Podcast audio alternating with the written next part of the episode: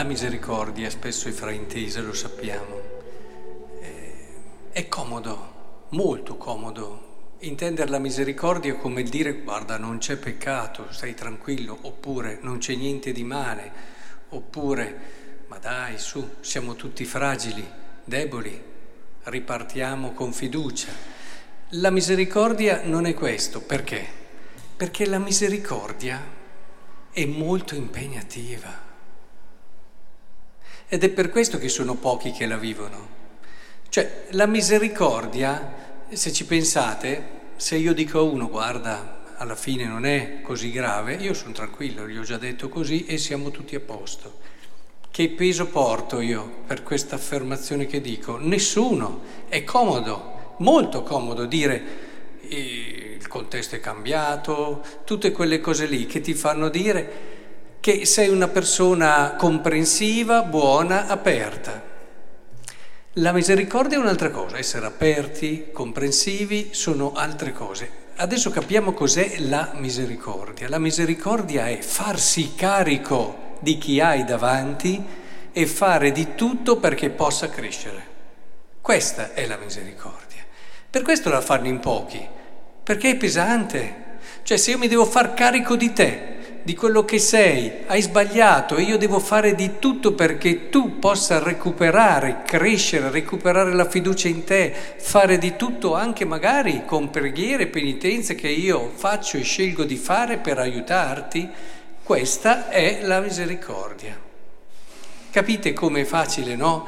Confondere misericordia con altre cose che o sono diverse o addirittura fuorvianti. Bene, questo tenetelo presente perché è questo che siamo chiamati. Il Signore ci richiama alla misericordia, prenderci carico gli uni degli altri, farcene carico. Questo è quello che dilata il cuore e che ti fa entrare nel cuore di Dio.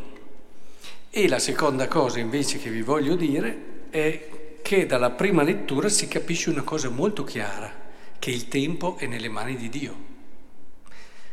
Viene comunicato ad Ezechia, guarda tu stai per morire, il Signore è Lui che è il padrone, è Lui che ha in mano la nostra vita, è Lui che decide quando smettiamo di vivere. Non dipende da noi.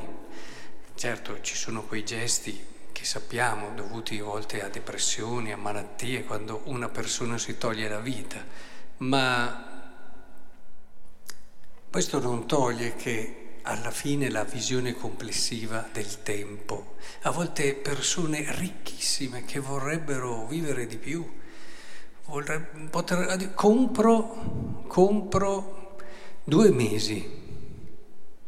No, è troppo caro. Anche se sei ricchissimo non lo puoi comprare il tempo. Il tempo appartiene a Dio.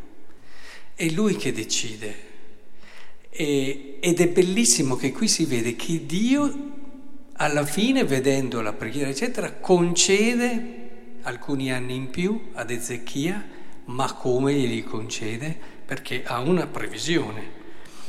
Ho udito la tua preghiera, ho visto le tue lacrime, ecco, io aggiungerò ai tuoi giorni quindici anni, libererò te e questa città dalla mano del re d'Assiria e proteggerò questa città. C'è un disegno. Se il Signore ci dà del tempo e ce ne dà qualche duro, ce lo dà perché c'è un obiettivo, c'è un qualcosa di salvezza, rientra e noi possiamo collaborare al suo disegno.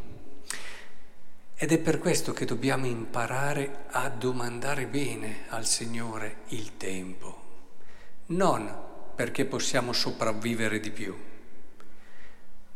ma perché se Signore tu nel tuo disegno sai che io possa servirti e possa fare qualcosa per il tuo regno, allora va bene, resterò qui. Quante volte l'hanno detto i santi, San Martino è famosissimo, tanti altri. Io sono pronto a venire, ma se tu ritieni che sia ancora utile per qualcosa per te, sono disposto anche a restare.